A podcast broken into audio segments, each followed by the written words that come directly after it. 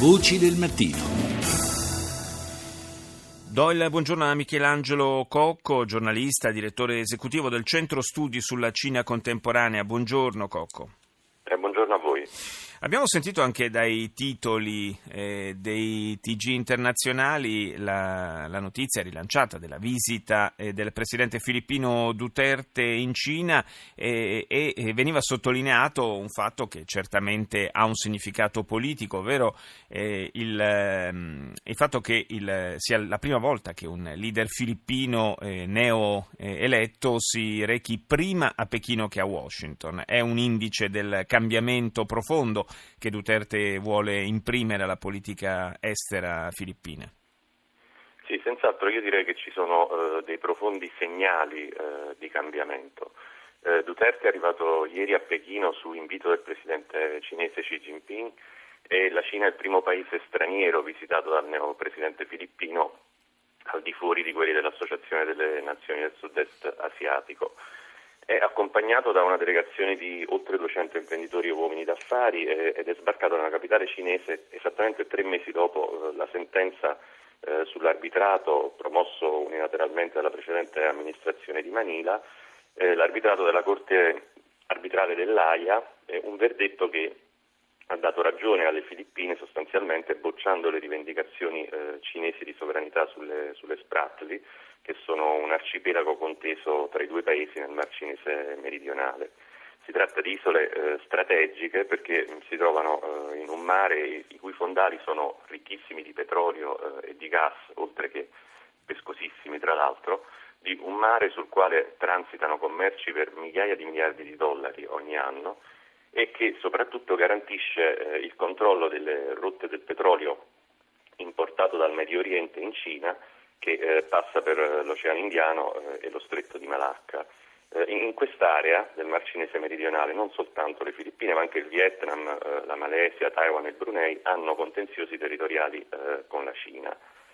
e eh, con l'arrivo di Duterte eh, a Pechino, eh, che si tratterà a Pechino fino a giovedì, eh, domani, eh, l'obiettivo della Cina è quello di provare a mettere rapidamente da parte questo verdetto della Corte arbitrale dell'AIA, impedire cioè eh, che altri governi possano seguire eh, l'esempio del, del, precedente governo filippino, l'amministrazione Aquino eh, 3, e ricorrere a corti internazionali per risolvere i propri contenziosi mh, territoriali con la Cina in, questo, sì. in questo, fetta di Pacifico così strategica.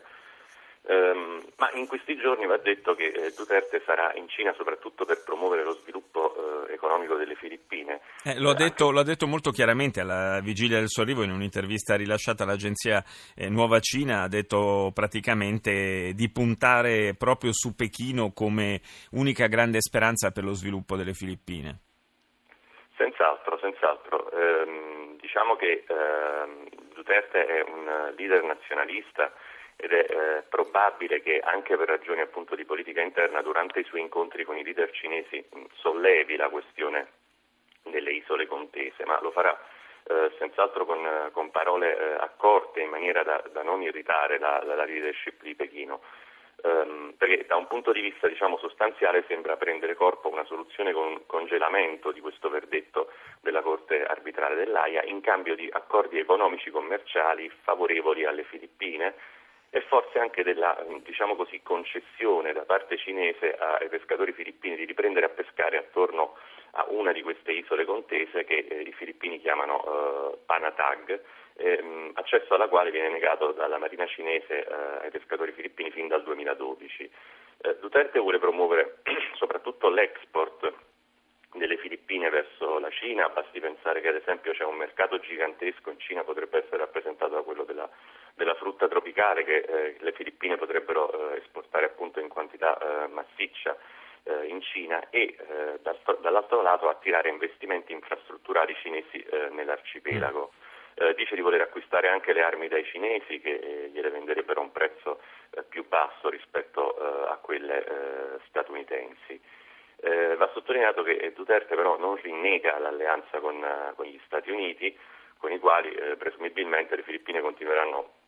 ad avere rapporti strettissimi che sono cementati tra l'altro da importanti trattati eh, infatti, infatti, eh, militari. Direi non solo, non solo, i trattati, anche probabilmente l'apparato eh, militare filippino che è molto legato a questa alleanza. No? Esattamente, c'è un certo bilanciamento dei poteri, le Filippine mm. non, non sono una dittatura, sono una repubblica presidenziale con un eh, certo bilanciamento dei poteri, quindi eh, Duterte non, non, non, decide da solo, diciamo. Però quello che è estremamente interessante, eh, a mio avviso, è che nel momento in cui eh, in quest'area, dove sono appunto situate le Filippine, che è quella del Mar Cinese meridionale, eh, l'ascesa della Cina si fa sempre più evidente, eh, Duterte mira a riequilibrare il rapporto delle Filippine con queste due grandi potenze, gli Stati Uniti e la Cina, anche per non rimanere schiacciato